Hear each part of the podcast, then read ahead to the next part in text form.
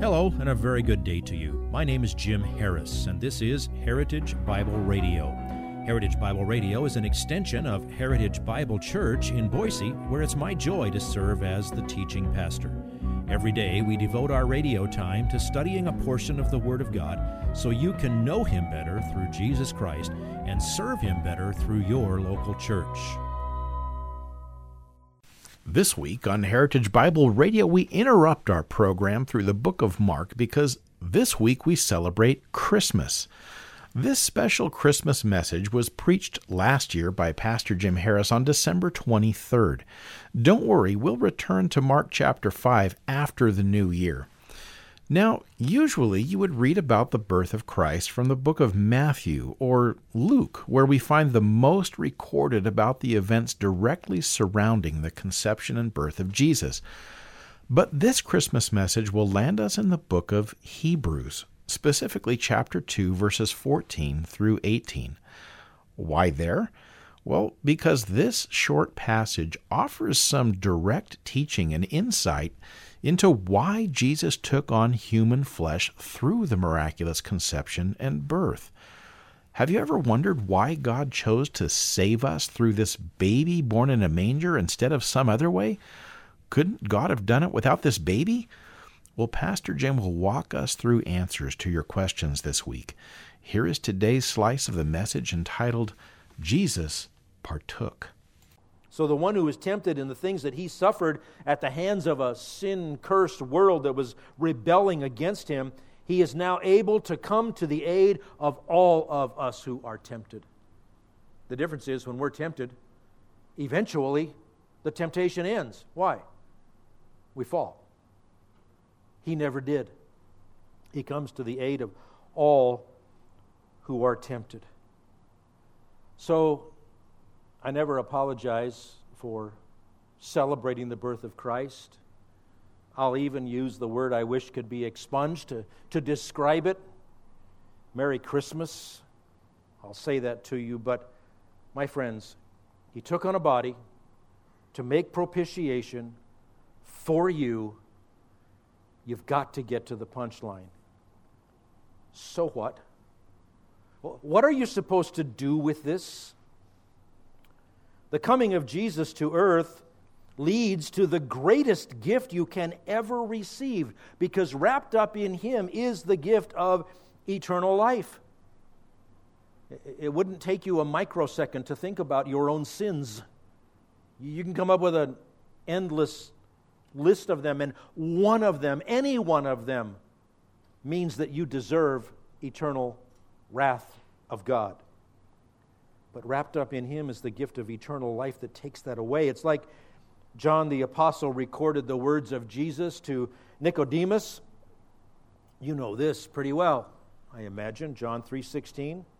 For God so loved the world that he gave his only begotten son. Do you see the incarnation in that phrase?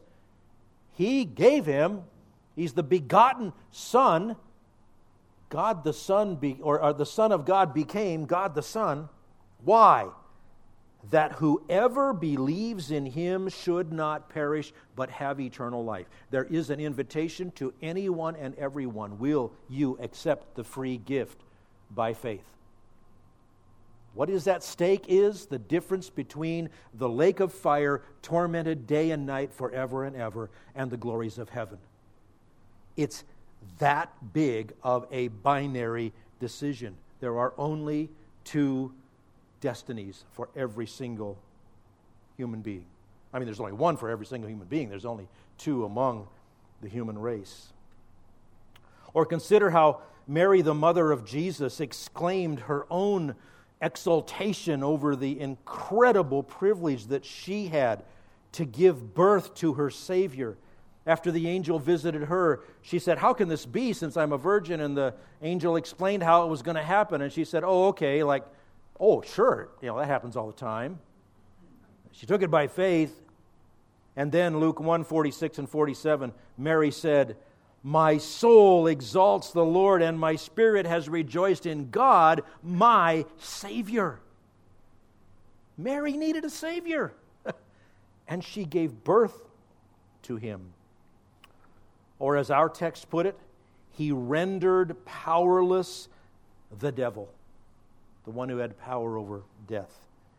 He delivered us who believe, and he is the means by which God gives help to all who are tempted. He does reach down to lift us up to his glory. And from Hebrews 2:14 you know that the way that Jesus accomplished all of this work of redemption was through death. And before the death had to come the life. Jesus took on that human life and he gave it for you. He said it himself in, in John chapter 10. John 10 10, he said, I am the good shepherd. The good shepherd lays down his life for the sheep. I took on this body that I could give myself for you. Few verses later, John 10, 17, and 18. For this reason the Father loves me, because I lay down my life that I may take it again.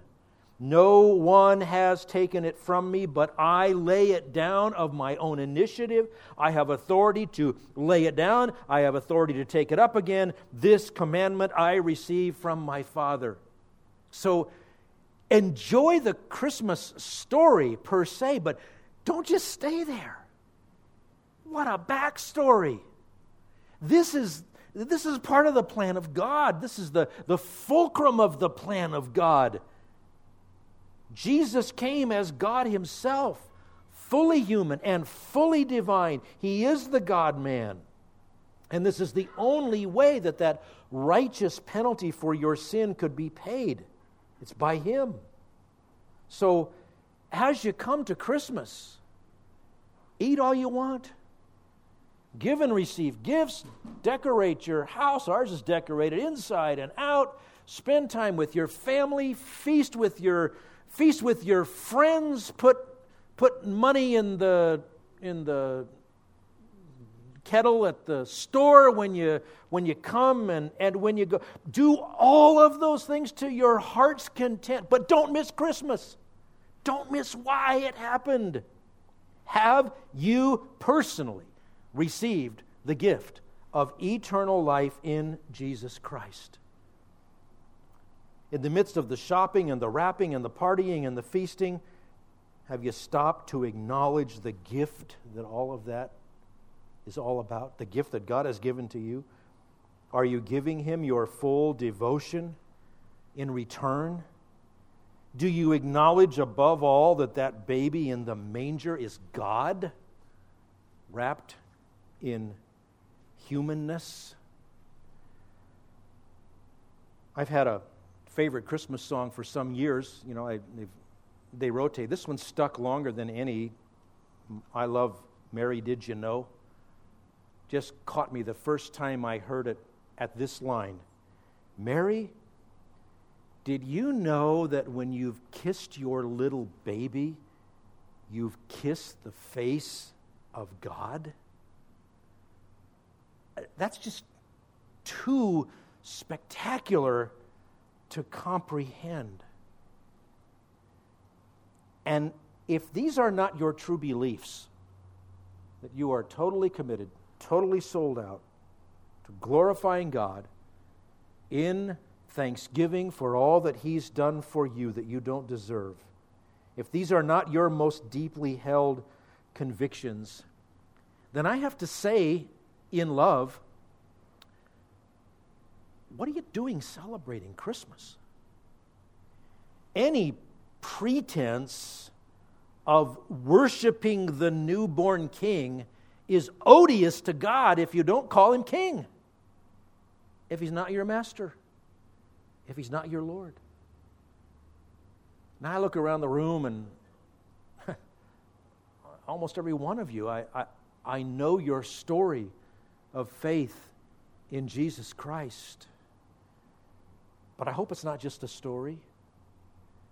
And maybe I don't know you, and, and, and maybe you have come to this day and said, wow, it never hit me before. Well, if you feel like that, that's the work of the Holy Spirit who's promised to convict us of sin and righteousness and judgment. And please, don't carry on another millisecond in what we would call celebrating Christmas without Christ. We don't do this very often, but I would like you to please bow your head, bow your heart in the appropriate worship of Christ right now. And if you've never done it before, I, would like you to accept the great gift of eternal life in Jesus Christ.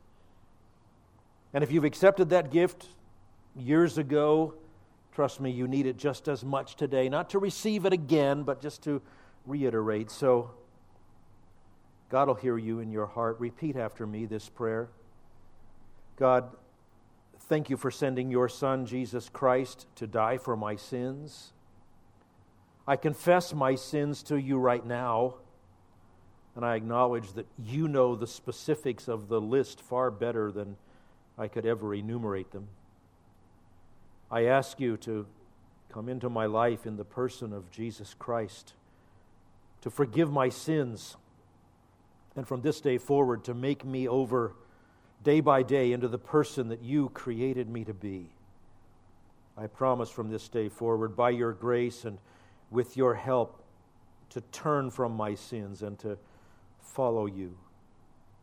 I'll need a lot of help along the way, but I thank you again for sending Jesus to come to my aid when I am tempted. Now, Father, I thank you that you heard me when I cried out in a similar prayer many years ago, and Oh, how I thank you for your grace. And I know that I stand in your grace today just as I did on that moment that I first believed. And so, Father, whatever you need to do in each life here, do it, we pray. If you would like this message on compact disc, let me know and we'll send it to you. You'll receive the entire message, not just the portion on today's program. You can order by phone at 353 4036 or by writing to us at 7071 West Emerald, Boise, Idaho 83704, or on the internet at hbc boise.org. Heritage Bible Radio needs your prayers and your financial support.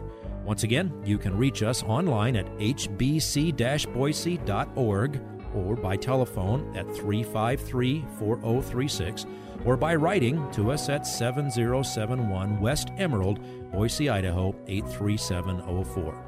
And if you need a church home here in the Treasure Valley, I hope you'll visit us any Sunday at 7071 West Emerald. For Heritage Bible Radio, I'm Jim Harris. See you next time. Bye bye.